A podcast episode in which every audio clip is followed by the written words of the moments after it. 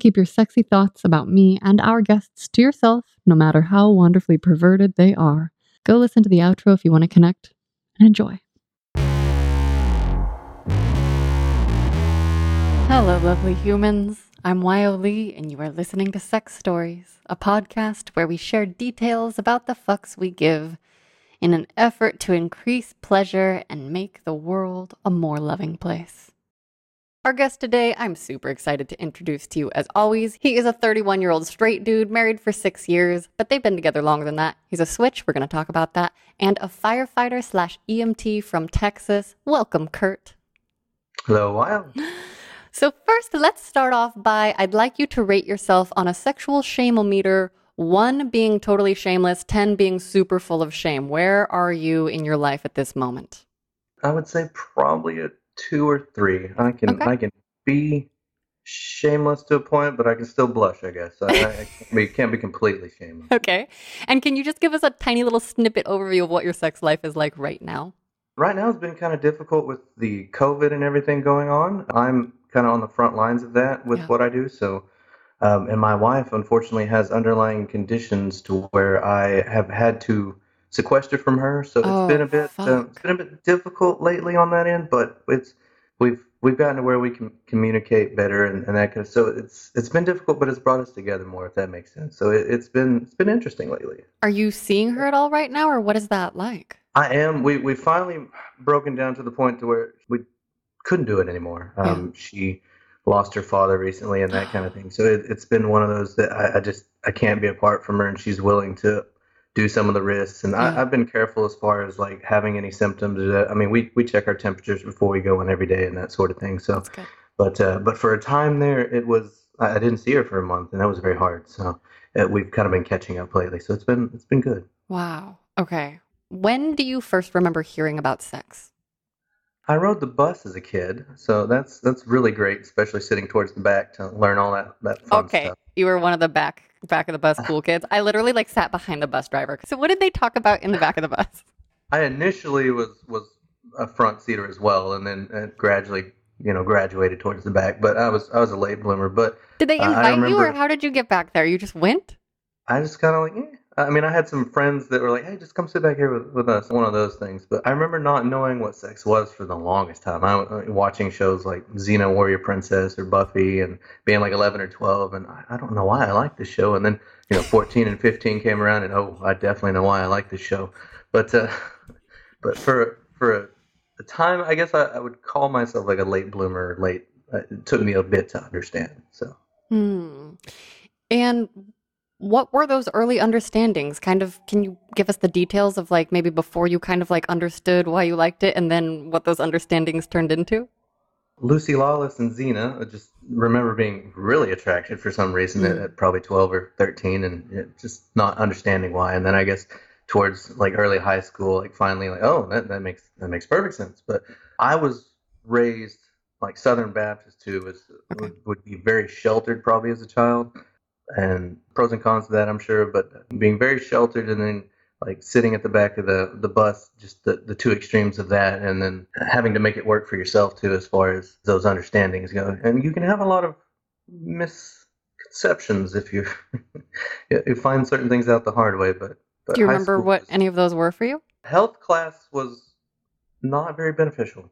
I mean, you have the typical, unfortunately, the southern states are, are, are big on, you know, just don't do it, just abstain and that kind of stuff. And that, that doesn't, it just doesn't work with teenage. I mean, Yeah. come on. But my, the entirety of my high school was, was late blooming is probably the best I can describe it. And my 20s were a lot more fun and adventurous and, and figuring out myself and that kind of stuff too. But just growing in, in that aspect, I was, I was heavy all throughout my high school. I was probably 265 pounds, somewhere around there, and, and you know, a couple inches shorter than I am now. So that that drove a lot of what I learned, personality and personal aspects, and interacting through. people people view you differently when you're a large weight. Unfortunately, your jokes hit different, conversations hit different, everything's kind of different. But but going from that to the weight I am now, and it's it's been a change for for a long time.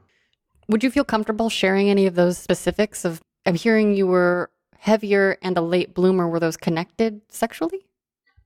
Possibly. That's an interesting question. I don't know a a lot of it was probably due to my diet, my parents' habits, and that kind of stuff too. And and mm-hmm. you're not you're you're not comfortable with yourself at a at a weight, unfortunately. And during high school, being that way, and kids are cruel, and you know you learn stuff that way. It's kind of I can't I can't blame for being that way, and they made me who I am today. So adversity is is great for that, and I I, I owe them probably a lot with my my career and everything. That seems kind of strange to to say that, but I, I owe the adversity and everything I went to to where I am today for for quite a lot, including probably sexually. It it made me I had to rely on talking to women, which helped quite a bit because I wasn't necessarily the most attractive fellow at that time. So, and I, I'd like to think that I've, I've caught up attraction wise now, and to you know how I met my wife as a different person, and kind of how that ended up as well. But I, it it uh, I owe a lot to how I used to look versus how I do now, and and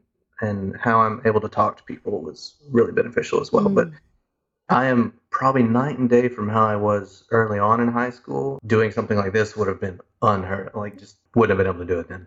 Uh, me neither, just for the record. Not at all. Earlier, you mentioned a little bit about pros and cons of growing up in a Southern Baptist family. How did your family talk about sex? I have very specific memories. And okay. So, so 13, I bought a uh, magazine from a fellow middle school student. Mhm. And going on vacation, you, you're really dumb at 13. I hid this thing under my mattress. Like, it wasn't very. Ah, come on. But um, naturally, my they were moving my mattress to an RV to have another place to sleep and all that. And my mother found it. And my dad, yes. Oh yes. my God. my father took things completely different. That kind of initiated, you know, one of our talks kind of on the when on this vacation where we were. My mother did not take it well at all, unfortunately. Be, being very southern and and that kind of way, she uh, overreacted a bit. And oh, I don't know if we need to go on this vacation. That. My dad would squash that thankfully and was just like, no, we're gonna go. We planned all this. I've got the RV ready. We're we're definitely gonna go. We'll talk about this there and all that. So it was it's one of those in the moment you you deal with the embarrassment and you go on. It was definitely a cringe moment. It made me realize that how my my mother or females felt about something versus men uh, is different. And Mm, so you think it was yeah. a gender divide? Po- Why?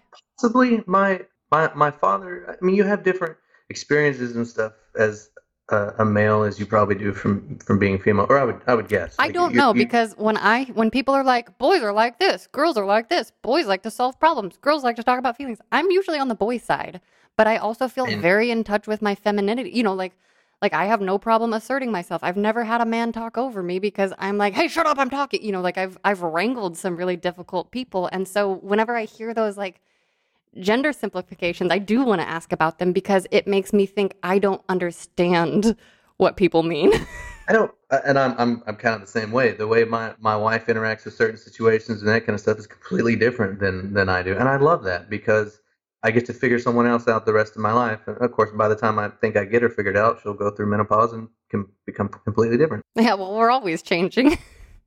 My mother had different experiences growing up naturally than my father, and that's going to Mm. shape her view of sex and what's right and wrong and, and that kind of stuff as well. And unfortunately, I, I feel like women are are given different conversations than we are because of the risks involved in, in pregnancy and that kind of stuff. And, and I viewed it as I got a conversation of you know just don't get someone pregnant and things you can do and that kind of stuff. And these feelings are natural as a boy, and uh, I don't I don't know how your conversation differed growing up or, or that kind of thing, but my dad was a lot more free spirited, I guess, about it than my mother as far as like, hey, you know, hide your stuff better. I mean, come on, under the mattress. That's one on one, though, right? In front of your mom, I imagine he was oh, Yeah, different. it was a completely different conversation than I'm sure what was had with my mother because happy wife, Mm. happy life. And I've, I've learned that as well. Do you ever talk? You don't. I'm imagine that you don't talk about your sex life still. Like, but has it has the vibe around sex changed at all as you've become an adult? Completely, oh, actually. Oh, really? I I am embarrass my wife probably a lot of a lot of times with how I've changed my shame level as far as you know being 13 and, and learning what I've learned now. I can I can talk particularly when intoxicated can can talk about a lot of things that Like what? probably wishes I shouldn't. Oh, I, I've shared conversations or, or how that particular incident made me made me feel with my my parents later when you know over a couple drinks of hey you know this happened and, and that kind of stuff. So it's kind of come full circle. As Can you give as- us specifics? Like, eh, can you remember anything that you've actually said?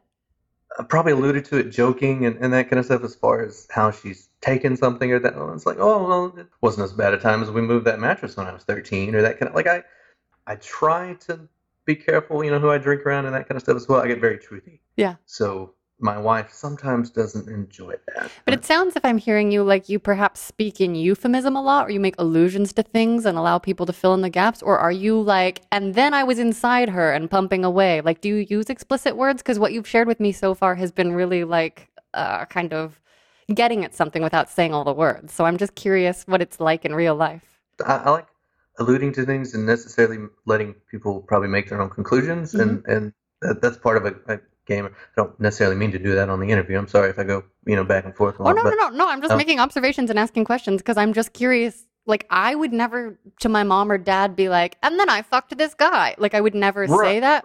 But my I- mom will make comments like, you know, the next time you find a good snuggle buddy who treats you well in all the way, you know, like that's like for anyone who's listened to her interview, she's kind of like that. Right. And I, I imagine I speak that way when my parents involve more of I like to be classy, I guess, for lack of a maybe a better term or, or that. But that's you, you never escape how you were brought up and, Right. and I don't say, you know, hardcore, I guess how I would how I would put it as far as that or, or converse that way with my parents. But I do probably allude, I guess more would be exactly what you're what you're speaking of. Do wait, do you have any siblings? My mother wanted a girl very badly, and she never got one. So she had four boys by birth, and uh, she ended up adopting a whole other family by the time she got us out of the house so, to get that girl. And uh, I'm pretty sure that girl is making her pull her hair out probably as we speak, but kind of be careful what you wish for. But totally. but yes, I have three siblings by birth and uh, three more by uh, adoption. Wow. So did you guys ever talk? Where are you in that birth order? I am the oldest. Oh my god! So did you like share knowledge with them, or that's so? I I feel like if I had a bunch of siblings, I would want to be in the middle or the bottom so that I could like use the older siblings' knowledge. Not that we get to pick that, but did you ever talk about sex with your siblings? I yes and no. I taught my brother directly under me how to delete his browser history after after a particular yeah yeah. I, I was one of those like if you ever have a question, you know, hey, you come to me before you come to mom and dad and ask or that kind of stuff. But I mean, boys, particularly Southern boys, they're uh, you'll try to figure out everything you can yourself, and uh, questions are like a last ditch sort of thing. But um, I, I feel like as the older child, you're kind of the guinea pig. Everything is your fault, regardless of how the younger brothers found something. It's your fault for not leading them better, or that kind of thing as well. So I, I did kind of towards the later years be like, hey, I got this. I'll take the heat for you know whatever. You can blame me if you want. And, you know, mom will. I'll be in trouble anyway. Probably by the end of the week, mom can Mhm. you know add that on to whatever. So yeah, being the oldest is problematic in certain ways, but it kept me out of trouble in others. So Yeah. So you said you had kind of mediocre sex ed, and your dad gave you that sex talk. Did you ever remember hearing anything as a younger person about consent or talking to sexual partners about desire? can can being consent i don't recall ever having that conversation it was just something i mean it- it- uh, uh, and it probably should have been but because that's Well, a big I'm- thing i know This is a new question that I'm asking everyone because we have this idea now in our society that like consent's the most important. But when I start actually asking people like what it is or how they navigate it, like most of us didn't get a primer course and still haven't had one. So that's kind of what I'm thinking about a lot. You know, the closest what what I got from my mom was like, don't have sex with someone just because they tell you I love you. That's the closest thing I got. um, I, I never initially probably had that and Okay. so my high school and, and my 20s were, were kind of I, I guess kind of a journey of figuring out what that actually meant because you know particularly with the 50 shades of gray movement and everything else which is not the best i guess Mm-mm. I want to get into all of that stuff and hear about your switchy kinky side, but first I want to go through your younger experiences. When did you start touching yourself? Uh, I discovered masturbation probably at, I want to say age 14 or 15 and at grandmother's house of all places. This will, this will get a little weird, but Wait, how um, though, and where? well, you're staying, you're staying up late because grandma lets you do whatever you wanted, Totally. particularly, particularly then. So, My grandma had um, cable television, so I got to watch so did cable. mine. Yeah. And that, that, that is problematic because cable television, there are all kinds of different shows that I didn't know about. And one of those, I was like Disney and those being, uh, Nickelodeon. being like real sex and you know Skinamax and all that. Uh, they they had those channels. I figured out you know at age 14 that you could stay up till you know 1 a.m. and 2 a.m. in the morning when everyone else was asleep, and learn all kinds of things. So that was that was the second.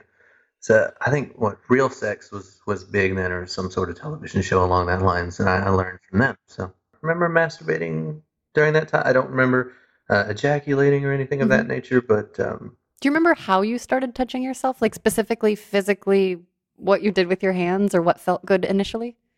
I remember being very tip sensitive towards that age, and then like gradually, I guess, graduating to masturbation when you see it on TV or those programs, and kind of like, oh, well, maybe I'll try this out for myself, and and uh, it kind of kind of went from there. But How, if at all, has your masturbation evolved over the years? I had a period uh, in in my twenties where I just didn't because I, I felt like it uh, affected my uh, stamina and that sort of thing. So I just I just wouldn't, or I'd hedge for the longest time and not complete before a date or something like that. I, I enjoyed the game and maybe the sensation from that, and I, I enjoyed in my twenties trying to last as long as I could. So I, I didn't masturbate much then. I I recently have found it like an old friend just because of being away from from the wife and that kind of stuff. I mean, there's not much else you can do. So Yeah. How often do you do it? uh, at least like once a day during Yeah, during okay. that as far I mean that's pretty well. I think whenever you're a teenager you're like two or three times a day and then you know my 20s was pretty well none. I, I didn't feel like I had to with the frequency that I was in my 20s and the person that I was then and and the frequency of partnership and that that was kind of nice. Some days I miss my 20s, but You're only Um, 31. You're my age. We're not that old. Stop right? it. Stop it. well, life is ever changing. So my my 20s wa- was a completely different person probably than I than I am now Yeah. and stuff too. But you're constantly evolving, so but Yeah. everything everything changes. Will you tell us specifically about your penis? Are you still very tip sensitive? Do you like your shaft touched? How are your balls? Uh, I am kind of open for for everything. My my wife is very good at oral. That's one What's your I'm favorite way to get a blowjob? I mean, like, I know it's hard to say favorites, but like, what are some of your? Do you know what I mean? Like Also, favorites. my, my best my best memories of that, like um, uh, being like on a cruise ship or something in front of a mirror, was wonderful. Like you're very visual Yeah. as a as a man. You're you know the the more visual probably the but the I'm very visual, just for the record. yeah the, the, the, mirror was was a big deal. Fuck yeah. I mean, I, I I equate you know sex and oral to pizza. Like even if it's bad, it's still So pretty good. So Yeah. I'm I'm not not picky in that aspect. I'm careful with it because I I, I do tend to last longer than and I Mhm. know. I guess with consent wise would, would make sure that she's enjoying it as much as I am, kind of Yeah, that thing. And oral is one of those like, you know, as a result, I'm I'm very fond of like 69 and that kind of stuff, to where I can give and receive at the same time. That's that's always nice, and it's it adds to the game of of where I am probably mentally to hear her moan around me and that. Yeah. I Are you usually a a bottom or side or top? Yes, my wife is very tiny, Oh. probably in, in relation to me. So she's, yeah, it's almost like probably a 80, 80 pound difference between us. Yeah, I she's on top quite a bit, but Do you love being with someone smaller than you? I've never been with someone like I'm very medium, so like I never feel tiny or large really. right. What does it I- I- feel like? Everyone, it's funny because my family is very big genetic. I'm, I'm actually the, I don't know how it happened, but I am the shortest and smallest probably out of all my brethren. And being the oldest was, I guess, karma's funny that way. But How short are you?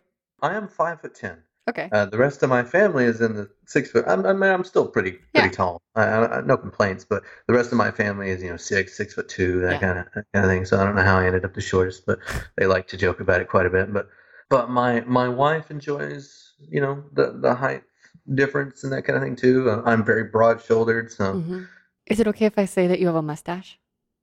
It is that Okay. that is that is fun. I'm I'm just glad you could notice it at this point. To be honest, well, It's, and I uh, wanted to ask if your wife likes it.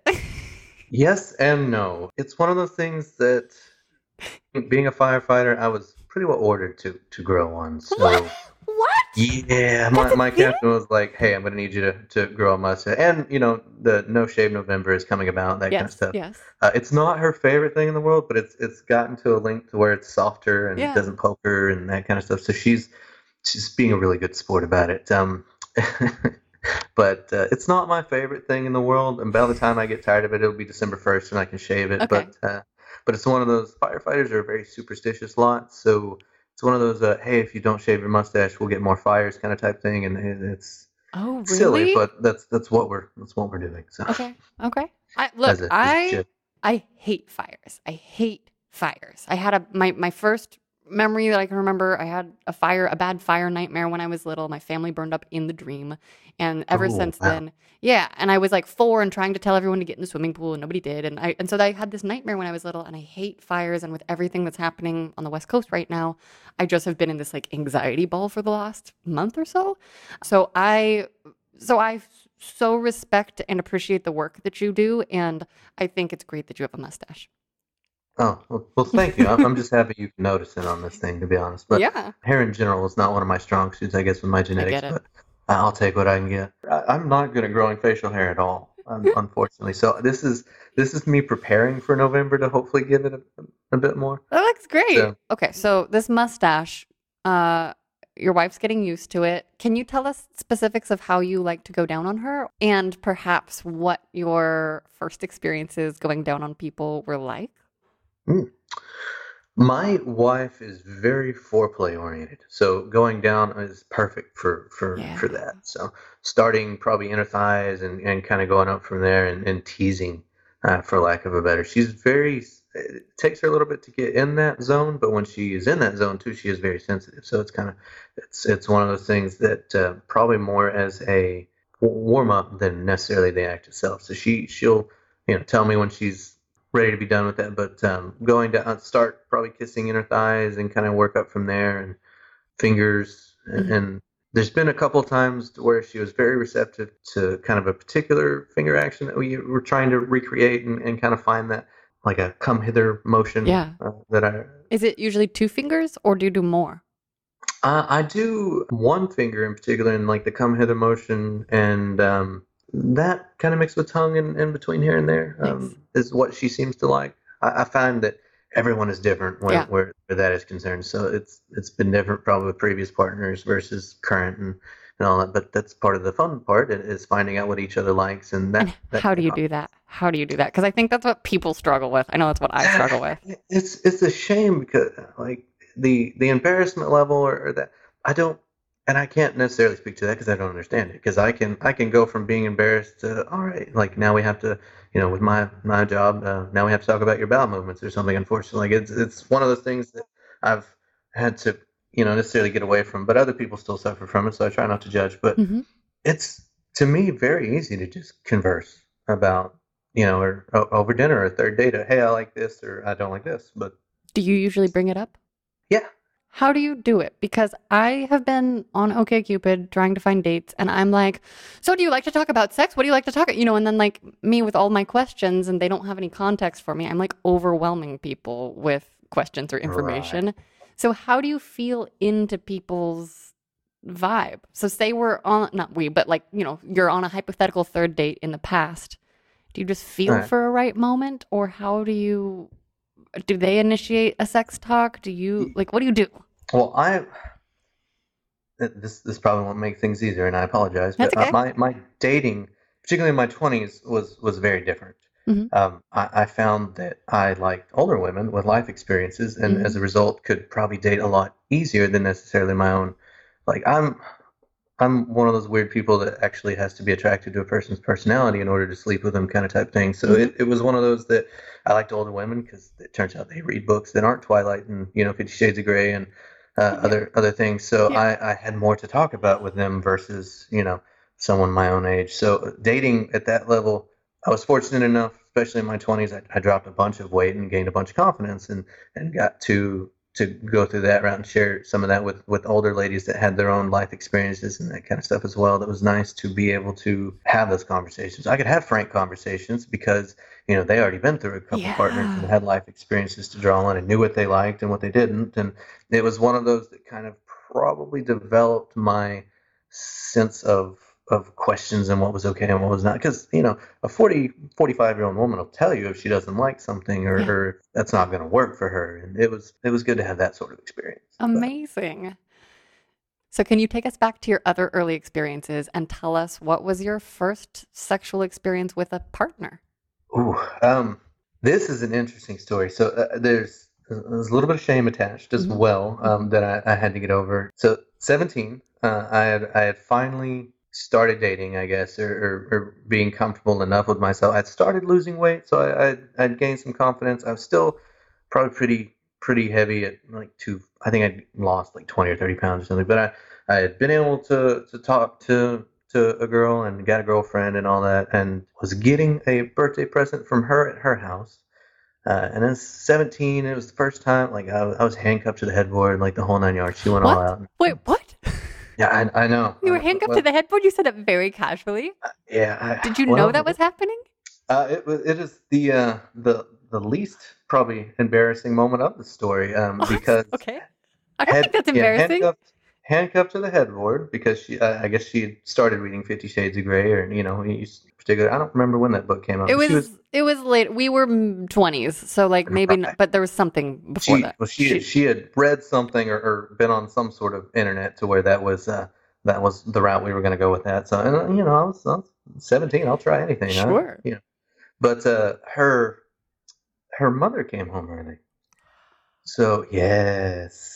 Uh, so right in the middle, well, I said towards the end of getting that birthday present, and she has a mouthful of me and everything that's yeah, all all of me. Oh my God. and her mom came home and it's one of those like didn't walk through the door and like walk right out or anything. No walk walk through the door and uh and just stared.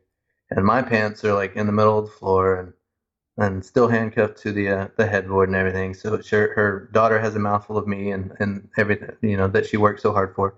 And um was kind of had that whole mom moment and you know some of me come down her chin so and it was one of those moments where all I could do is be like, eh, "Can you know someone hand me my pants?" Um, I'd kind of, and it gets worse because uh, I was I was her office aide, oh my god. so I had to go see her the next day. Uh, her mother, I should say. I had to go see her mother the next day, and and uh, we both agreed I probably shouldn't see her daughter anymore, kind of type situation. But it was a that was one of my first sexual experiences, so I had to learn to get over shame pretty quickly as far as as that goes. And I, I'm still not a big fan of handcuffs as a result of, Yeah. of that, I imagine. But What about- um, at least not on me. But Can can I ask how has that affected your desire? I mean, I don't know your desire. Do you have a desire for any sort of voyeurism or public sex, or does did that like shut that down? No, I, I- it definitely didn't hurt at all. Okay. Um, it, it it didn't hurt that her mother was fairly attractive as well, and that might lead into to some some uh some attachment with older ladies. And, and Wait, stuff. just to But- clarify, did you? I'm guessing you, did you come during that? oh yes, You did. Okay, so that was the dribble. Okay. Oh my god. but yeah, I, I definitely did, and it definitely like came down her chin or whatever when she said "mom." It was one of those moments, and you know, you you have the the difference of like how that's going to go in your head as a teenager too when you're watching porn and that kind of stuff and none of that clearly happened because her mom was furious. Yeah and then being in her office the pretty well the very next day from what i remember and, and just having that lovely conversation. I i don't have any voyeuristic hangups. I've, I've Okay. you know had uh, interactions in the park and that sort of thing as well where you know people are walking around and you know i'm i've not necessarily been caught before i don't know how that would go but but it's it's not shamed me i guess That's amazing. This seems like a good moment to tell us about your interactions in the park. Oh, uh, I had other partners as well. Your parks when you're a teenager or just you know a place you can go where there are no parents or, or that kind of like, like you learn from I'm discovering this. I had orange trees. Like I grew up on an orange farm, so I would just like go out to the burn pit or whatever. But parks, yeah.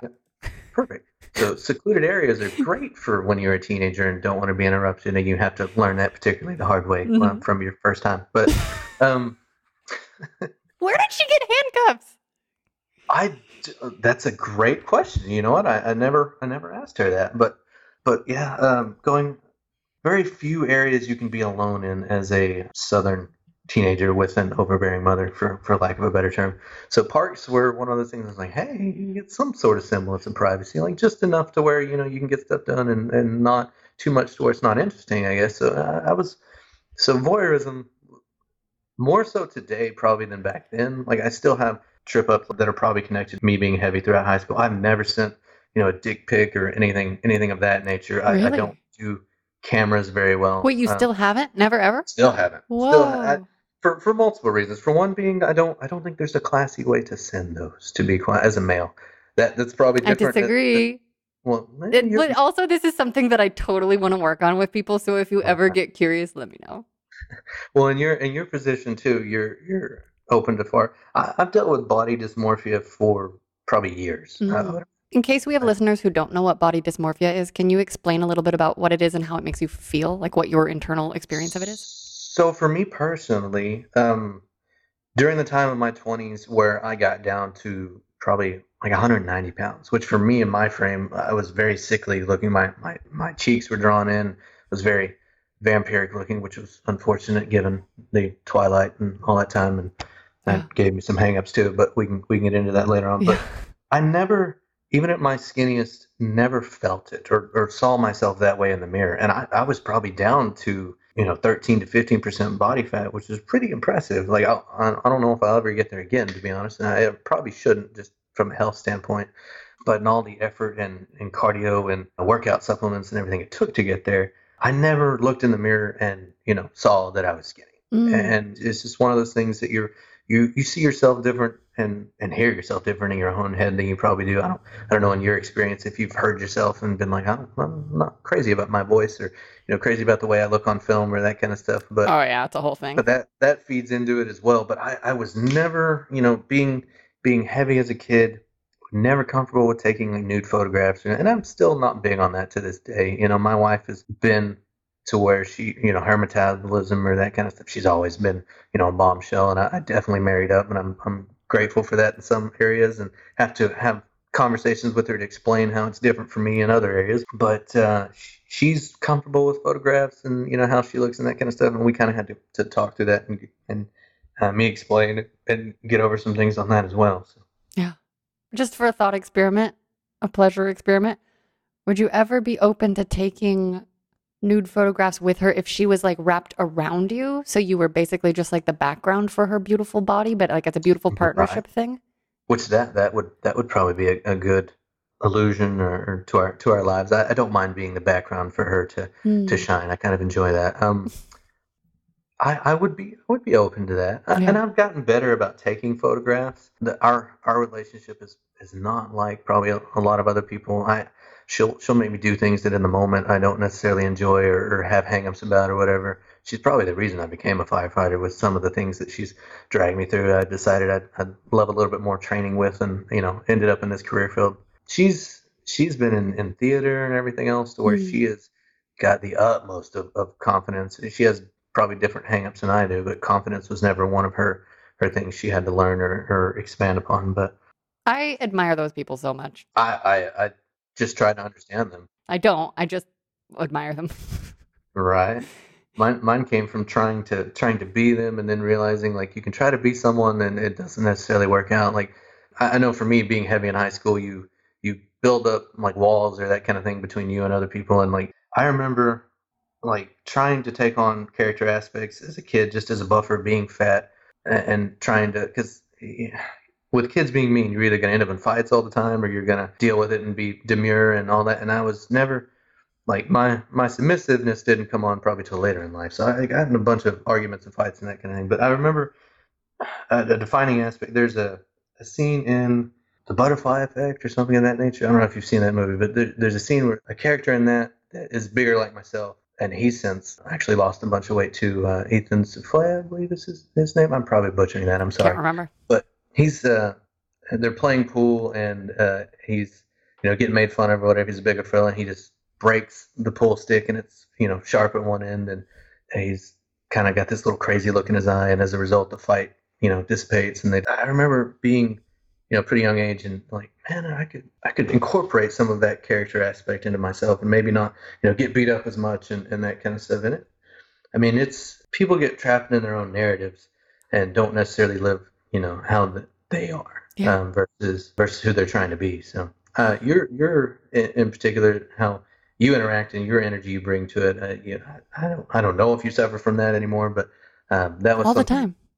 I know that was something that I did for for a while, and then finally, you know, my twenties was able to kind of I guess be more of me. Mm-hmm. hmm Yeah, I definitely still feel like I'm figuring that out. Something, as I'm hearing you talk, something I've been thinking about a lot lately in my own personal life is desire both my desire for other people and feeling desire and how that relates to like feeling sexual. And I'm wondering with your younger self, particularly, you know, I heard you talk about how you had to really develop your personality and kind of emotionally connect with that. Am I putting words in your mouth or does that feel No, accurate ish? Okay. And I'm wondering if you can recall your own personal experience with feeling desired, like on a timeline. Like when you were younger, when you were heavier, did you ever feel desired? And like, have you had that experience? not not for my physical attributes. hmm Um, Ever? which not not probably growing up. I, I didn't feel physically desired, if that makes sense. Yeah. Uh, I was desired on the aspect of like I don't have any other bet better term for it, even though I despise the term, but was was friend zoned hmm or or that kind of thing. It's, as far as like my, I've I've always been fairly uh, intelligent, hmm so and I can talk about about anything. So I would play to more that strength in relationships probably until my twenties, where I lost a bunch of weight and and could feel physically desirable as well. Can I, is Um, it okay if I describe you to our listeners? Just like, certainly, okay. He's an attractive person. Just if you guys are wondering, because you're not looking at him and I am, he's got like a nice, regular, even like cute little eyes that crinkle when they smile, like cute little eyebrows. His hair looks like Prince hair, like I think you know, and like he said, broad shoulders. That's all of him I can see. Uh, but just to just to describe you to other people, that's my that's my wife's addition. Was uh, I, I think you should try this hairstyle out, and I like it. yeah, it, it works perfect. Um, I it, it took a little bit to to feel, I guess, physically attractive. I, I never probably had that growing up in my teenage years. I started more in my my senior year, kind of when I started losing more weight, Mhm. but it wasn't until my twenties to where I got to my goal weight, kind of that I had set up for myself, uh, and was with the older ladies that will pretty well tell you exactly what they're thinking. That that uh, that I, I felt more confident, I guess. Yeah, awesome. Will you just tell us some of your biggest turn-ons and turn-offs right now? Uh, physically, I don't. I never had a type. I guess uh, like my my wife. Uh, we've kind of talked about that as far as like types that we were attracted to or that kind of thing. I was always because I guess I I never had that physical attraction myself. I, I'm always mentally stimulated. Like I, I like games and and foreplay for you know and and you know books and and figuring out why someone likes a book and and, and all of that character aspects that they have themselves that they're you know see reflected in like that was all my thing and probably why I liked older ladies as well. But like personality wise, I was always I, I can't sleep with someone if I can't have a conversation with them Yeah. and finding you know particularly conversations around the fire table or that kind of thing I, I am I think different from a lot of men in that that aspect. Huh. Um, well, you know, fire firehouse talk is uh, deplorable. Uh, But is a- it like my kind of deplorable, or what do you mean? it's and, and uh, I, I try not to come off as elitist either because Yeah. I, I realize with the way I talk and, and that kind of stuff that my, my wife has brought that to my attention like hey you're not trying to but you come off as trying to be better than and, I- and I don't mean to do that at all Mhm. but I, I joke sometimes that none of these men should be allowed around women uh, with the way that they talk like they're Mhm. and then at the same time I'm like yeah but none of y'all can actually talk to women so I don't really know what you're Ah, it's so interesting. I would love to be a fly on the wall. Also, one of our guests, just because we're think I'm thinking about firehouses, one of our guests from February was it February, told us about how she used to be friends with like four different firemen dudes that all worked at the I, same. I, I think I I think I heard that story too, and, and some of the so the uh, the benefits of those relationships and, and stuff at the firehouse. And I was I was kind of thinking to myself like, ooh, that. Uh, for anyone it, like but there's no way to do that unless you're already friends with firemen right? Like i can't like walk up and like knock on the door and be like hi i have this fantasy and i just want to volunteer my-" i mean we could get to know each other but like that's insane. You can't do it. So i always think about stuff like that. His face made a face mean, like maybe. it depends on probably what station you go to, how Well, busy they are. there's that- a station i can see Uh, right and- from my window like oh, I know. it's I, right I hear there. your station. i know I hear your station all the time, and And the little the little about- boy in me is like, oh man, I wonder what call what- you know what call they're going on right now. You you live next to a very busy station if your podcast is any indication. I hear them all the It time. is. I'm like, ooh, They're right But, there. um, and yeah, and, and there have been so many fire like so many fires in California, but in downtown alone, I've seen four fires in the last two months from my windows. You know, Oh, one yeah. was just a few days ago. Like they're just billowing up everywhere. So Well, Um, I'm sure you know when when the whole um, if you're ever curious about that, firefighters love to talk about themselves too. I, I promise. Um, that's pro- mm, that might be why I'm here. I do but, um. We all, I you, think uh, we all want to just sure be when all engaged this with humans. when all this dies down, uh, you could probably walk to your fire station and get a tour or something, uh, you know, of that nature. They love to show the big shiny trucks and all that. Ugh, in my- maybe maybe I'll write a story about firefighters and interview them so I have a reason. I can't do things without reasons. I just can't. That's- Like I have to that's make fair enough. We, we don't we don't need our ego inflated anymore, to be honest. okay, so there's deplorable fireman talk. I don't know if you're going to want to answer this question. Do you, when you guys are like saying, is some of it dirty when you're talking about deplorable things? Like I Oh, imagine it's like always. raunchy, disrespectful. Okay, Do you ever get always, turned- on around your guy friends. Not like you're gonna whip out your cock and like masturbate with them, but if you do, I'd love to know that. Um, but, but like, do you, you know? Do you ever feel tingles when you're talking about stuff like that with your friends, or is it like for later, or are you just, or or do you feel like you have walls up? What is it like? So I I probably govern myself naturally. Mm. Um, Mm. I uh, being raised, you know, to not kiss and tell. Yeah. It is there is a, a particular incident where like when you're first joining a shift uh, with my shift in particular it's probably not on, on every shift uh, it's a really good character building exercise though so it should be a lot of times we'll eat dinner together as a shift Oh. and in this particular time uh, it's a, it's a lot like family time I'm, I'm very blessed with this career i have it's really Amazing. it's really neat to have kind of like a whole other family. I could talk about that all day too, so I won't, won't go into that too bad. But we had an incident where when you're first on shift, like you have to tell a story. And uh, I told the same story I, I told you earlier about my first time uh, involving handcuffs, Such a good story.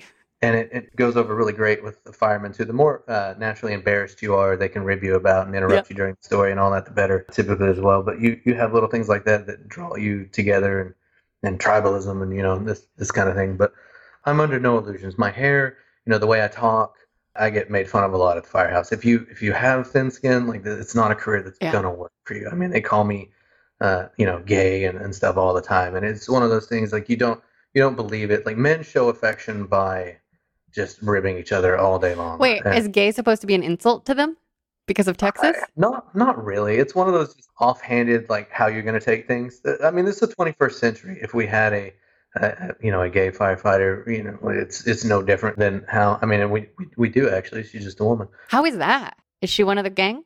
She uh, actually she reminds me a little bit of you. She she has shaved her head once upon a time as well too, and and you know is one of the boys and and uh, you know hangs with. And she probably has more vulgar stories than I'll you know ever have, but. It's just one of the. Uh, she's she's a really neat individual as well. But it is. Uh, it's never a dull moment around there. Awesome. Okay, I want to get into some of the specifics of your sex life before you met your wife, like when you were getting out there in your early adult years. What was that like? Do you have any stand-up stories from that time or just I have like I have a lot of specific questions I can ask, but I would just love to hear what comes to mind first.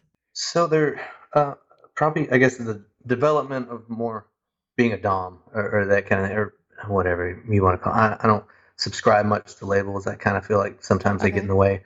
But Well, um, but sometimes when you don't have them, it can be really dangerous. So I think they can be useful, but that's why I love to talk about it so that maybe we can figure out a perfect answer. So I, I had a particular instance to where I was I was I wouldn't say dating, but we were fulfilling each other's needs.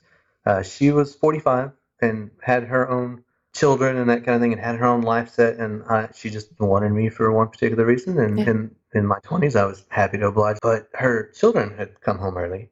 So it was kind of one of those like I don't want to meet mommy's new friend kind of type thing. So I was I was sequestered in her bedroom for hours uh, until her yeah it's one of the her, until her children kind of went to sleep kind of type thing and i could sneak out because you know i was like well i could climb down the window no i got neighbors i don't want to so it was Oh well, my God. well thankfully i don't have anything to do today so i guess i'll just hang out in your room but and so naturally about an hour into that i'm i start snooping because you know I, I like to know what make people make people tick and in her nightstand she had uh, unfortunately, Fifty Shades of Grey. I kind of came to terms with that. She had some others too. Uh, I think Story of O, uh, that kind of thing. So, right, yes, that is that is a very uh, long list of things to. But but I like I like to figure things out as far and, and the books that people read and enjoy uh, give me an aspect into you know, how they think or, or their their mindset. So reading those, uh, I just you know sat down on her bed and started flipping through it, and I was like, oh, interesting. So, and I kind of filed that away for later. Like maybe I can use that, you know, uh, later to my advantage, quote unquote. I, I fell into like dominant and submissive stuff by accident completely. Uh, it was one of those things. She she started having she, you know, she had a couple children and you know stretch marks and, and that kind of stuff. She had some some body dysmorphia images too. I'm sure that she was kind of working through and and you know with a 20 year old kid that was fulfilling some fantasies probably at the same time and bringing up some self doubt. She would kind of verbalize that to me, and you know, I'm not, you know, I don't understand why you want me, and, it, it, Yeah. it frustrated me a little bit, but at the same time, like I understood because I've I've gone through some of the same things. Yeah. So having those same thoughts, I I had bought a collar already.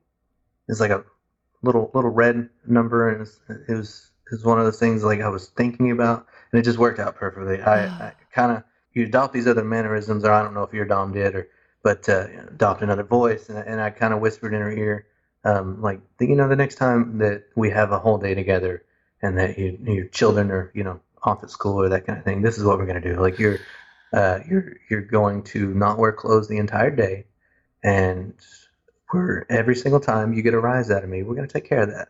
Like we're gonna we're, we're gonna work through this body dysmorphia thing you have, or, or, or as far as you thinking you can't turn me on, and and it did, and it was in, in my twenties, and I I had the utmost stamina uh, Oh uh, as far as and you know different workout supplements helping with that that too, but it was I think it was like 10, 11 times that day of just different different things we would we would do to, to the point to where I was like, I'm going to make you say mercy, and that was kind of I guess our safe word for that day or starting out. I was like, you're you're gonna put this little red collar on, and all you have to worry about the entire rest of the day is going to be fulfilling uh, each of our desires. It was.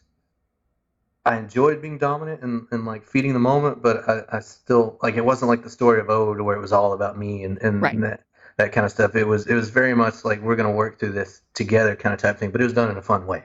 So I enjoy that. It sounds like the hottest parts of power exchange. And I think this is this is when I talk to people who have no context for a DS relationship and they're like, You like getting beaten and I have to explain that it's not he's not actually or he or she is not actually above me. It's we have an agreement to fulfill these desires in this specific way that we both happen to get off on. And I don't think it works Right. if you're not like on the same Well, page. But Well, it's kind of one of those things too. It's a it's an oxymoron because to me, the female has the utmost power in that the submissive is always in The control. Yeah. moment, yeah, the moment you say you don't like something, I, I'm done. It Yeah. doesn't exist to me anymore, kind of type thing. So it's it's one of the if we're not both benefiting, I'm I have no interest in it. Yeah, same. When I read the books and, and saw kind of what she liked, uh, I incorporated it into our relationship in a way that it worked for our relationship. Everybody's relationship is different. Everybody's dominant and submissive relationship is different, but the things that have been mainstreamed have not helped it at all. Fifty Shades of Grey is an abysmal. It's it's one of those things that you conversation would help a lot of it, but unfortunately we don't do that much today anymore. I get so much pushback from people. And this happened on our live stream just this past Wednesday where I was like, Tony, are you going to talk about this threesome ahead of time? And then he was like, oh, maybe at dinner the night of. And then, and then a few days later, he's like, we were talking about it. It's hot. And I'm like, yeah, it's hot. Because the thing, the thing that I think gets left out that people don't understand is that safety, feeling safe, lets it be hot. It lets you Oh. go to those places that otherwise you're too anxious and scared and all these other things. For myself, that was my experience. I don't know if you. hundred, well, hundred percent, and and that's what I told her too. Is the moment you you know you're not safe with this or whatever, you say mercy and take the collar off, and then we're back to how we were. Like it's it's just that clear distinct, and it's it's really easy to me, I guess. But at the same time, you have people that consume things specifically for themselves, and, and yeah, I guess in your position, you know better than others as far as like you you having to tell people not to hit on you and stuff now, and that's unfortunate. But with what you do, it's Oh, they can hit on me. They just probably do a bad job, and I'm going to tell them what so. what people. they just can't share their fantasies. I mean, they can, but like, I'm not going to respond well. And the fact that anyone thinks that's a good idea is so deeply baffling to me. Like, a stranger with a private account with no photos just texts me out of the blue and thinks that I'm going to get turned on by that. Like, I just don't understand. Well, every other media they consume is is for themselves, and Yeah. so that's that's that's like it's all they know. But Yeah. and then you go out and you know interact with the real world, and you have to, hey, uh, you have to actually like talk to people and get to know what they want to actually do relationships. But it's I, I don't I don't envy your position. I I I guess I I uh, I feel sorry for you in some Oh. I just tell and others, people if they're going to try to treat me like a sex worker, they need to actually pay me lots of money first. No one has yet, but like, duh. Well, I, I know probably growing up in the way I was too. I, I just I, I try to be different from other men. So I can't speak to all men, but there is ways of saying you're attracted to a person to where it's still about them and not just about how you feel about their appearance. Like Yeah. that's like you're allowed to talk some, to someone because you feel that they are attractive, but you should also want to get to know them as a person, not just to feed your level of attraction. It's not. It's Oh my just- god, yes. Yeah, oh. the people that are. I want to tell you a story. No, just the last guy that I was fucking back in June. He, I would, I love sending nudes, and so I would send him nudes, and he, his responses were always about himself being hard or I'm going to touch myself. It was literally always in first person, and it was only about his own penis and his own physical response. And I was like, hey, I will get off on your response more if if there's an exchange happening. If you are if you have a hard penis because you, You- looked at me. Do you know what I mean? Like just you- trying You'd like to be included in I'd like to something? be included in the fantasy when I'm creating nudes for you. concept, I'd isn't like it? to feel desired. And so trying to explain to self-centered and I'm sorry but I've only experienced it with dudes so far. And that's not to say that like straight dudes are all like this because they're not. But I would say overwhelmingly I just have the experience of a lot of guys have not had anyone point out to them that they don't think about anyone but themselves. Right. Un- unfortunately, probably some of that deals with you know how you not, not only how you grow up, but the conversations you have, but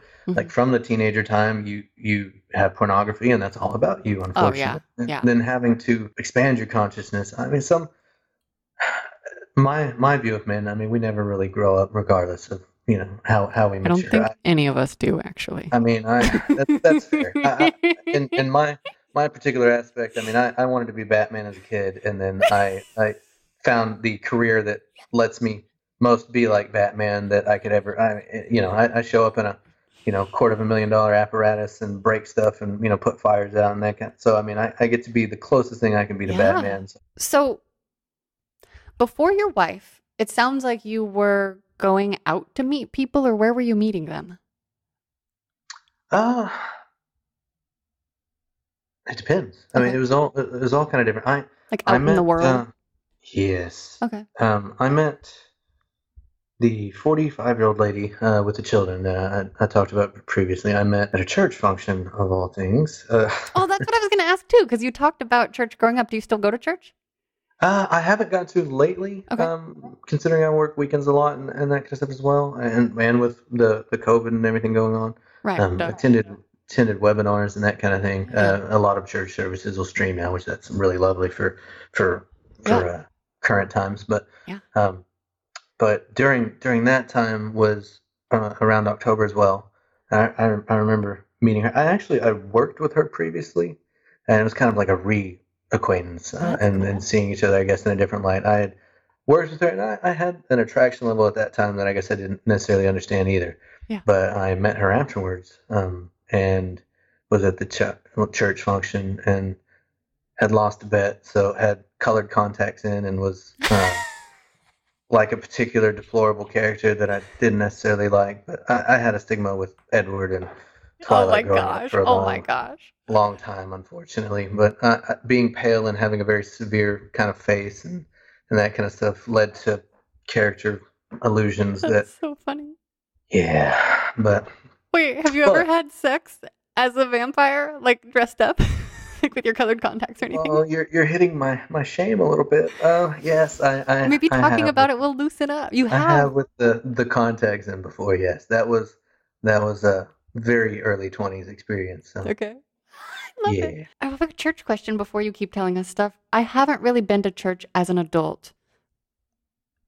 If you were to meet someone there that you're physically attracted to, do you talk about the fact that you want to have sex and not get married? Like, how do you? Because I'm such a rule follower. So, like, if I'm doing church, then I think I have to follow all the rules. Do you know what I mean? I like, Yeah, what do you do?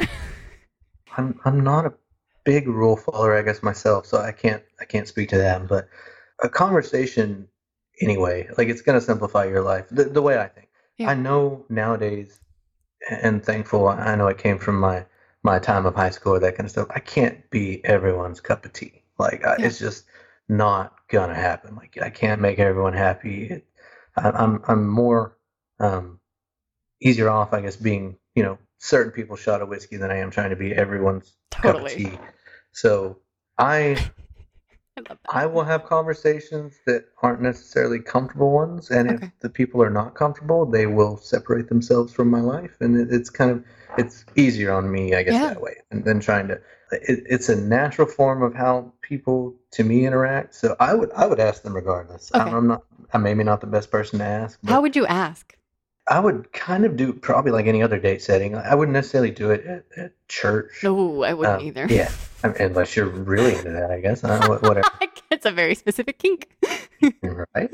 I know we. It was. It was kind of a hey. Like, I haven't seen uh, that. That instance in my mind was, you know, I haven't seen you in a while. We should catch up, and then led to catch up going to dinner, and then like she saw me with the, the contacts in, so it, she enjoyed that particular, and it kind of led to that conversation and what she needed that moment in her life, and I was like, hey, I, I am. I am more than happy to fulfill that role if you like. Like you just let me know. And then she kept my number, and then you know a few days later we started uh, started that relationship. So Fuck yeah. So, other than that, how thorough do you get when you talk about sex with partners ahead of time? It sounds like you do talk about their likes and dislikes. You said you do it on that third date. Like, how in detail do you go? My entire thing too is I like fulfilling fantasies. You know, whatever you have, like if you'll if you'll if you'll let me know about it, I'd be more than happy to, you know, try. I, I haven't come up against much that I didn't enjoy. I'm I'm probably not into like blood play or that kind of. It's not really my particular uh, other bodily fluids other than the normal ones. I'm not really into, but but you're not gonna know that unless you ask and, and kind of start that conversation Totally. everyone's got a need for different things depending on how they grew up or how they were molded in their younger years. Being uh, liking rules is nothing to be ashamed about either. Like it's just it's just how you operate, and Yeah, but people make fun of you a lot when you really like rules. It's my experience. people make fun of people for everything. It's It's true. you know, like I said, that's how we show affection at the firehouse. So, but liking rules and being more uh, maybe submissive in nature kind of would probably go hand in hand, and that's why you are that way. And you can you can do finding out how your your partners are, are going to be, and, and realizing you're not a perfect fit for everyone is is fine to me and and that's part of the the fun part of talking talking to people too was in my 20s and like i this may not work out and if if men will put themselves like the worst case scenario like she'll she'll say no or you know hey man, get away from me Yeah. um and then you're like eh, you know what i wasn't that person's shot of whiskey that's all right Totally. yes. as as men in today's world i don't feel like we go maybe through rejection as much as they used to maybe for lack of a better term or we do things via cell phone and stuff like that because it's easier it's okay to be rejected it's not the worst thing in the world I get rejected all the time.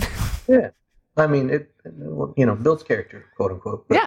um it's it's one of those things to to find out where you fit into you know another person's narrative or that kind of thing and if you don't fit in then, then you know it's better to find that out probably date two or three than it is to drag on for six months and then you know i wouldn't say waste time but devote energy to something that's not going to work out Absolutely. Do you have any other experiences from your pre-wife things that we should talk about, like specific things? Um, I, I, I find that if you're good at what you do in your 20s with older women, they, uh, I would say pimp you out to their friends, but it was, it was You got during, recommendations? I, I got, yeah. Uh, so, um, it was, it was one of those things to where, and I'm kind of on board with you, uh, like, uh, spontaneous threesomes are work to me. I, I did, uh, like, I've, I've had two threesomes in my life, and one of them was completely planned out, and the other one was spontaneous, and the spontaneous one was not near as enjoyable as the as the one where it was pre thought out beforehand. So I also want to um, say spontaneous ones can be great, but you are but you are relying on a perfect combination of people that just come together and are somehow magically on the same page. And it's not an and I've experienced a version and it's not the same as when you're on the same page ahead of time because you don't know people's comfort levels. And if you're not comfortable, then it's going to be mediocre. And that's how people get left out. People get left out because there's awkwardness. So, anyway, okay. So, I would love to hear about your threesomes. well, the, the the first one was, you know, hot tub situation, like talking, being comfortable, that kind of thing. A couple glasses of wine in, and I, I didn't. It it wasn't my idea, so I was more intoxicated probably than I would have been had I known what the plan was. Right. But it was one of those like we don't know if he'll be comfortable with it. We'll just try to initiate it, kind of type things. So Wait, they planned it. Did you, did you, okay. they planned They weren't just- sure if you were going to be comfortable, Uh, so they yes. sprung it I on you. Okay. I was the the bystander, I, I guess, or the the the uh, prey. the which- unsuspecting part of the prey. Right. Oh, Okay. uh, any anytime you're like older women, it's it's, it's no, I would praise probably the best word, and, and I didn't mind at the time necessarily. I was learning a lot in my twenties. It was wonderful. Yeah. But the first time around, like you have the the hot tub situation, you have water in unexpected places, and and and intoxication necessarily too. Like it was one of the, and if you have females that are not interested in each other as a man, you better have a lot of stamina because it Oh was yeah, that's a uh, lot yeah. of energy. That's a like lot of double yeah. yeah, double everything sounds great on paper, a- and if you, I, I learned if you try to tell a room full of firefighters that threesomes are overrated too, they're gonna blow you- uh, whatever. This, you know, Of course, in public, But- in a group of friends, and I bet privately, if any of them ever like had a threesome coming up, they would be nervous about it and probably seek you out and be like, "So, dude, like, can you give me?" You know, like I feel like that happens a lot. it's one of those things where when you say it, like you kind of feel like a tool because you're like, oh, threesomes are overrated, but but that one was in particular. I was like, Yeah. Well, and, and, and the funny thing was like no lube planned, and then you you're trying to do something like in a hot tub with no lube, with That's all the and you know not necessarily pressure but like i was not prepared I wait. guess. So they were trying to make the threesome happen inside the hot tub, not using the hot tub as like a hot, sexy place for a launching platform. I, I i did not have any planning involved in this i felt it would have gone better so i don't know yeah that whole thing it, it's one of those things where i feel like you you watched a porn and you set your expectations and it definitely did not live up to those expectations but um, okay, what were the fun parts of that one, or what were the worst parts of that one, and then the fun parts of the awesome one? I mean, it was it was enjoyable. The funny part was like we we went out to dinner after that. Same same two people, Mhm. same couple. Like she was friends and like next door neighbors with her and all that, and they got to talking apparently and thought this would be a great idea. And you know, I was involved in the conversation the second time around. I was Okay. like, hey, like what do we want out of this? Like what? And and then got to say like I don't I don't mind, but y'all gotta interact with each other a little bit too. Are you comfortable with that? Like Yeah. expectations were more set. And like not not that necessarily the first one was bad. Like I learned something from everything, but Totally. the second one was definitely better. Like and all around involved was, was better. Can you But- give us specific, a couple of specifics of like why better? Well, lube was there for one. Oh, God, uh, and then like what was allowed and wasn't allowed. You had clear expectations to, to be met, Yeah. and like I knew some of the fantasies of both because I, I I had never like talked to this lady before the the second you know her neighbor uh, involved before that and never spoken to this lady before. I don't know what she likes, what books she reads. Like we haven't got to have that conversation. Yeah. Like I have her to kind of to kind of be able to know and and to realize. So it was was one of those things. I, I like to prepare for things and, and build things like around an event, which is probably where my dominant side comes in. Is I get to plan and, Yeah. and make uh, her the center of my attention. So I I had the ability to do that more as a result, and it, the second time went off a lot better. I had you know candles there, and it was more of an experience, and, and different lubes and different things we get and different toys that they could use for each other. And Yeah. kind of like to bring everyone involved and not just make it like about me and like how much it was just so much so much friction burn the first time around it just was not Yeah. Uh, yeah Oh man, hot tubs are like weirdly sticky. I mean, anything with water, like if you don't Yeah. have the right. well people don't realize when they're watching you know shower sex porn and that kind of stuff water like washes away a lot of natural lubrications if you're not going to supplement those it, you're not going to have a good time so Here's a question: When it was sprung on you, did you have a chance to have health and safety conversations? Like, do you talk about protection with your partners, or what are those conversations like? You you you know what? That was the first time I got tested, probably because we did not. Okay. Uh, I uh, the first time around, me my intoxication level and that kind of stuff, we, we did not have that conversation like we should have. I, the second time around during the dinner conversation that did come up, I was I was very much like, hey, like where are we on on these certain things? I don't mean to be like what what manner of protection should we interact, that kind of stuff. Don't mean to take us out of the moment, but at the same time, like it needs to be safe for everyone involved Yeah. too. Because you, you not being responsible, like that was that was something I deeply regretted about the first time too. Was was kind of like, oh man, now I got to go get blood work done and stuff like that too. And you know, Yeah. so it, you can you can have a, a lot of, and you have to unfortunately go over some of that conversation with a fine tooth comb. I, I know in your experience, you've you've had the backlash of, of some of that as well, and it's Oh, yeah. I just want to say, in case anyone's a new listener, I have herpes in my throat because I had multiple health conversations with a partner who didn't ultimately understand what disclosure meant. And so, even though he'd agreed to tell me if he slept with other people unprotected, he didn't. And oh, here's a question for you Have you ever had a blowjob with a condom on? I have not. Yeah. So, I didn't used to give blowjobs with condoms I- on because nobody does. And because if I have a health and safety conversation and know that that person's not fucking other people and know that they came back with clear tests, I feel comfortable doing that. Turns out you can pay for it. I have something uh, along along the same line. I didn't I didn't get mine necessarily that way, but I have uh, what what they call fever blisters or cold sores, which is Mhm. the same uh, Yeah. strain of, of virus. And mine, uh, funny enough, comes up in times of stress and Yes. heat, which is great considering my career choice. Um, but where do you get where do you get them? I will get it right under my eye. Oh, really? Okay. and it will actually, if if allowed to flourish, will actually like close up my entire eye Yeah. and looks like I, I had one particular horrible camping trip, which is probably the reason why I became a firefighter with my family and in-laws that uh, gave me such a bad stress rash across my face that I looked like a Phantom of the Opera character, or Oh, something of that nature. It was bad, but Yeah. I have to be careful too because how that can potentially be transmitted and can they can get it certain places that they wouldn't want it either. Yeah, if you're having an outbreak and you're near a vagina, HSV1 Yes. can get transmitted still. Exactly. I know a person who has it vaginally, has HSV1, which is the cold sore kind. I have HSV. I have both. I have HSV1. I get it just at the corners of my mouth, and then HSV2 in the back of my throat. But that's why I like Well, a, a lot of people have it too Yes. and don't necessarily. They they might not necessarily break out like we do too, but there's so many carriers that don't necessarily know as well. It's, Yep. it's one of those things that's stigmatized. That like if you if you really look into it, it's it's one of those things. I mean, Totally. a lot of people. I also just want to talk about it a little bit more because lately I've been been getting comments on the YouTube video versions of these that I post from some pseudoscience doctor who is like sending his clients to like write herpes is completely cured from my system. So I just want to say no, it lives in your nerve Oh. ganglia. Once you have herpes, it does not go away any kind, HSV1, HSV2, it like it it may not you may not get an outbreak, but if Right. you are paying money to anyone telling you that they're removing herpes from your system, it means they're lying to you and you're probably passing it on without knowing. Yeah, So, pseudo- pseudoscience. and doctor well doctors in, in general too like my my career we interact with some of that too and what you realize pretty quick is doctors can be dumb as well Oh, Like so you- many doctors are like, no, you don't need to tell your partners because the psychological backlash is worse.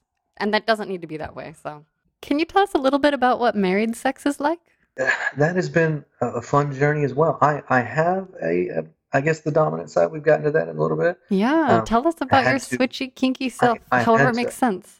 i had to learn more of a switch side Mm. So with with certain things, like my my wife is used to being a center of attention. She has her theater background and that kind of stuff, and I, I've gotten to where like I will use my same traits as far as like liking to, to set stuff up and that kind of stuff, and letting her be at the, the forefront or the, uh, the the main part of things. So I um. I, I like her being in the spotlight, and I like being the second character or something that kind of that brings some of that stuff about. Can you give So- us an example of like how you might set up a scene and then whatever you do? so lately just getting to spend any time together is is one of those things and we we have different love languages i don't know how familiar you are with those I'm but very familiar. uh, I'm excellent. acts of service number one. yes me too Yeah. so i am a i am an acts of service and touch and naturally every, every guy thinks yeah. they're they're touch but touch is not like what they think It touch is more to me is like a i'm a snuggling or like a that kind of person not Yeah. you know the act itself but but those are my love languages and she is very much like a, uh, creative type or a making memories uh, she doesn't care about gifts she she uh, is she likes words of affirmation but it's not her go-to Same. so I, I joke about her all the time like naturally you're the most difficult one that requires the most preparation like you you I, I tell people all the You time picked and her. I, I, I joke about it quite a lot i'm i'm very aware to the fact that I married up. Mhm. My wife is gorgeous, and and I, I appreciate that about her. But at the same time, like men or men at the firehouse look at her and they're like, "Oh, dude, your wife's so hot," and, and like, yes, but I put up with a lot of bullshit that you don't realize because she is attractive.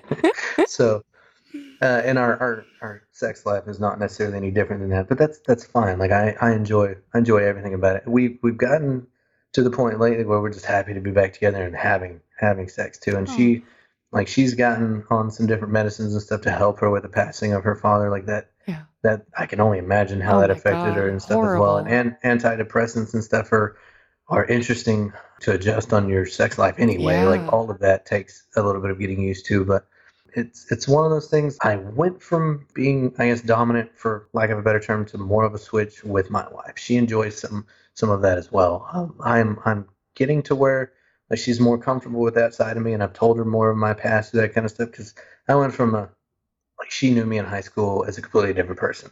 Uh-huh. Then I kind of exposed her to more of like how I was in my twenties. Like, hey, like like you like this and this and this. I can do this if you want, but this is this is my experience of it. Like, and and you know she's been in tune to some of that as well. It's it's something. Conversations help a lot of stuff I was just gonna say, how much do you talk about sex? all the time. Okay, Uh, and when, why wouldn't you? Like, I'm I'm gonna spend the rest of my I don't life with know. person. but a lot of why- people don't. why- I realize like I'm not necessarily everyone's different, but with my wife, I think our third date after getting back together, I was like, because you have that period when you're younger where you behave yourself for about the first month, and then you gradually start introducing her to who you are. And I, I'd had enough by that time to where I was like, hey, like you kind of know me from back then. I've changed a little bit. I'm just gonna let you know who I am entirely up front.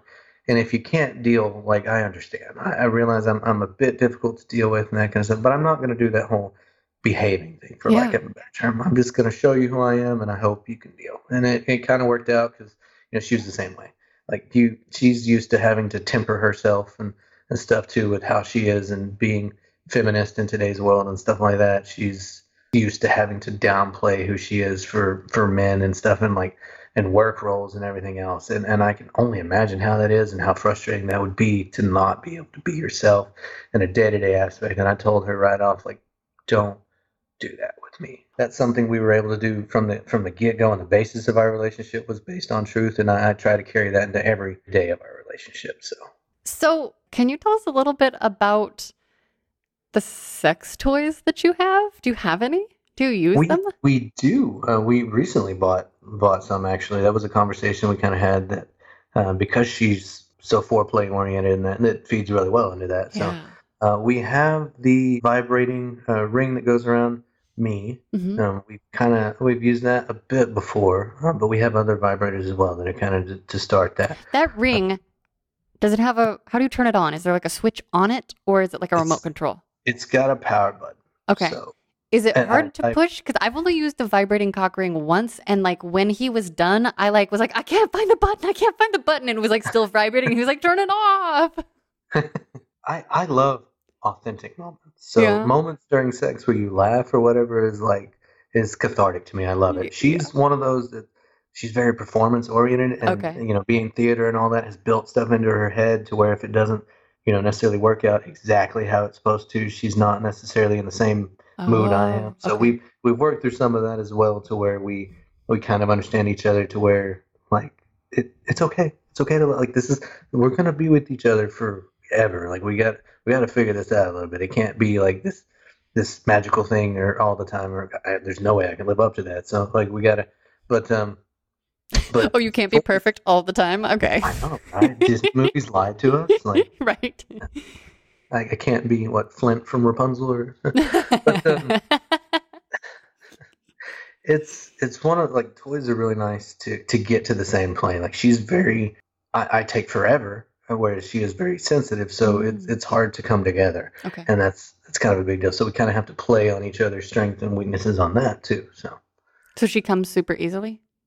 uh, yes, after after foreplay, she can have Got it. multiple before I, I get mine, which I, I kind of enjoy too. But um, it is one of those like I, I don't I don't like to take too long necessarily because then she has to resort to like hands or or Mm. uh, there's only so much lubrication down there that, Yeah. that you can so otherwise it starts getting uncomfortable and so it's ever evolving.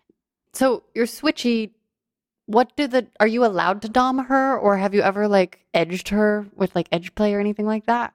We haven't yet. I'm Okay. I'm trying to slowly bring about more of that aspect of myself that, that necessarily that she's she because she's dominant as well, whether Yeah, she'll yeah, admit it or not. Like she she is. So Yeah. and I can I can be submissive and be used in the right context, but like it, it's got to obviously be consensual. Yeah, I yeah. know you- you've had that talk before with with other guests, and, and I've, I've enjoyed that part of your podcast as well, as far as like the nature of consent. But it is is one of those things to where like she like my dom side feeds really well into the foreplay aspect of it. And then her dom side can be more of in the actual act itself. So uh, the couple what about a week ago or whatever she we had been to a party and, and drank and so and, and drinking helps lessen some of her inhibitions and get out of her own head too. So uh, during the middle of that uh, there's some rough talk and then she smacked me in the face a little bit. And normally I'm I'm pretty well into cues to where I would have caught that and or like I've I've never been hit in the face before to be honest. So it was kind of one of those like surprising, shocking moments. And she bit her lip a little coyly, and I was I was like, I don't know if I'm into this or not. Like for one, you surprised the heck out of me. And, yeah. and I love I love that ability anyway. Like I, I love because I guess I can be linear thought and, and guess the endings to, to books and movies and kind of see how everything is pieced together that way. I, I like being surprised, so that kind of fed Okay. into it as well. And then at the other, the the same time too was like that little bit of, of, of pain that kind of stuff. So I don't know if that's necessarily something I'm into. We might try to explore together. Or, Okay. but just the surprising aspect uh, uh, of itself was kind of nice. And she, I guess, I don't want to say like realized what she did or the way it necessarily affected me, and then kind of we went back into that moment. But it's one of those like it will work. And I know it's kind of like maybe oxymoronic as well too. To me, the dom and sub relationship will work better if it's completely kind of like you give each other your boundaries up front Yeah. Yes.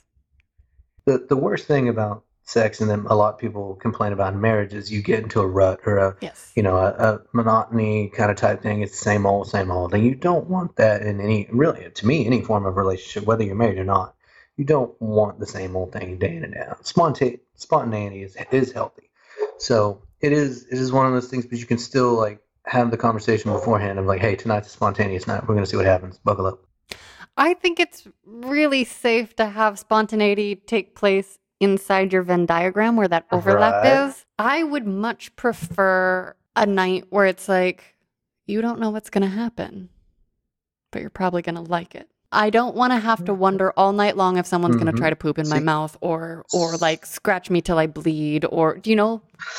that that's something that I've, I've been careful to as far as my quote unquote dom side or, that side of me as well you you have to be careful and that's probably what quit my proclivities in my 20s was like what I was doing like wasn't necessarily healthy for for me or the other parties involved even though like up front it seems like you know everybody was getting what they needed and and that kind of stuff as well but you're still adopting or, or taking pieces of, of this other person. And if you're not going to spend the rest of your life with him that's that's difficult to you know you're not you're not doing anybody justice doing that. As a curious person who reads a lot and likes to think, what porn do you like?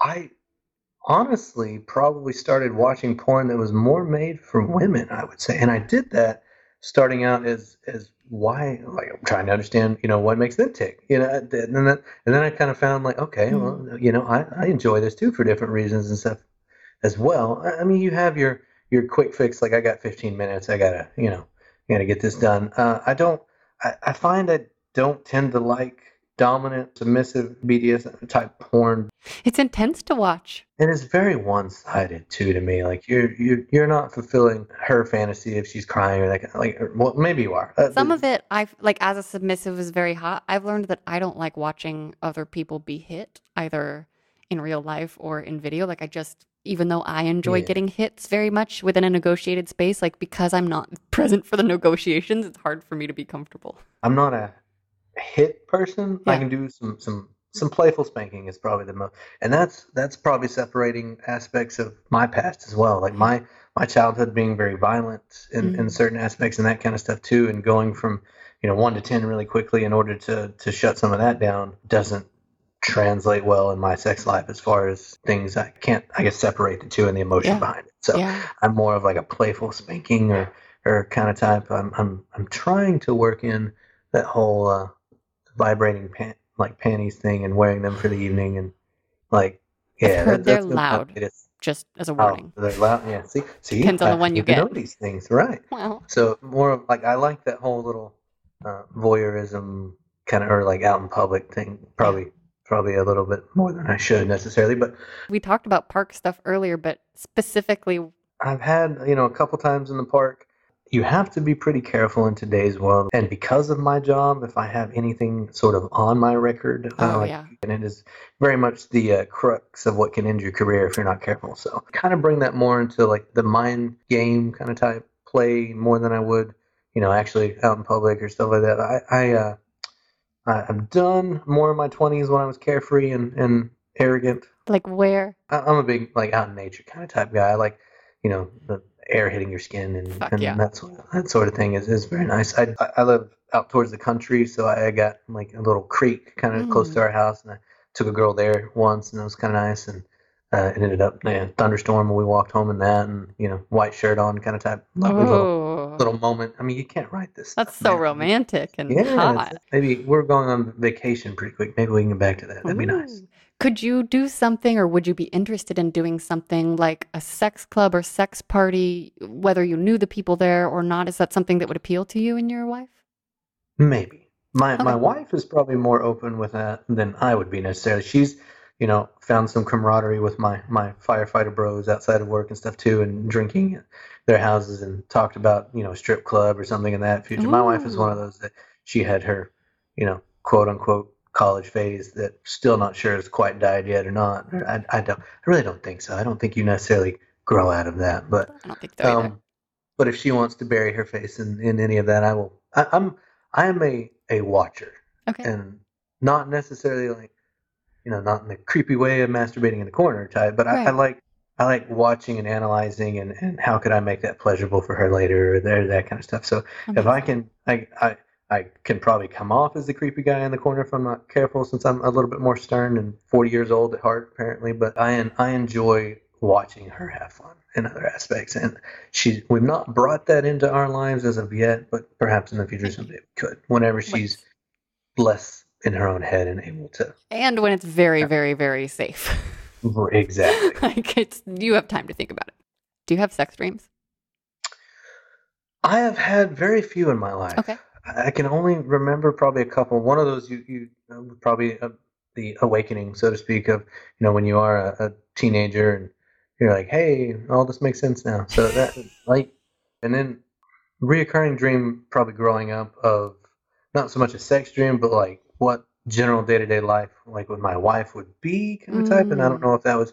I, I've been a romantic for so long. It's sad, probably really depending on who you So, what hopes, goals, dreams, or fantasies for your future sex life do you have? it's constantly just like every other aspect of my life like how can i do this better how can i make her enjoy this better or that kind of uh, Yeah. so we'll we'll we'll be evolving until you know we're old, old age and hope to hope to have a vibrant thriving sex life then too but Oh, I hope so. Is there anything else about your sex life that you need to say before I ask the wrap up questions?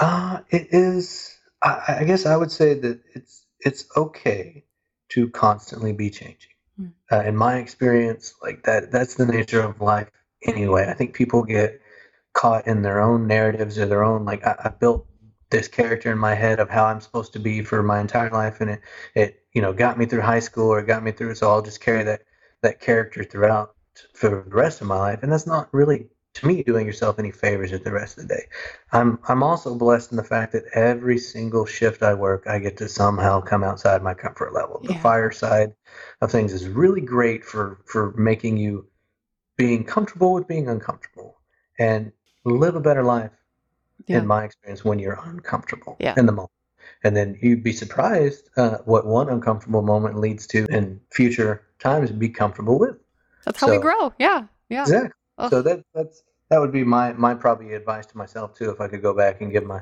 you know 17 Okay. year old That's the question. Come on. Uh-huh. What is it? So, so to to give my 17 year old person, you know, a word of advice, like first of all, you're not living your actual self. Most of the small things that we get trapped up in, in uh, on our day to day lives are for people that a we don't care about, and b that we may never even see again. So, what's the point? So, if you can live the life that you're most comfortable, like look, looking yourself in the mirror, let, let's try that, and let's try that like one little thing at a time. Fuck yeah. Kurt, Thank you so much for being on this pod.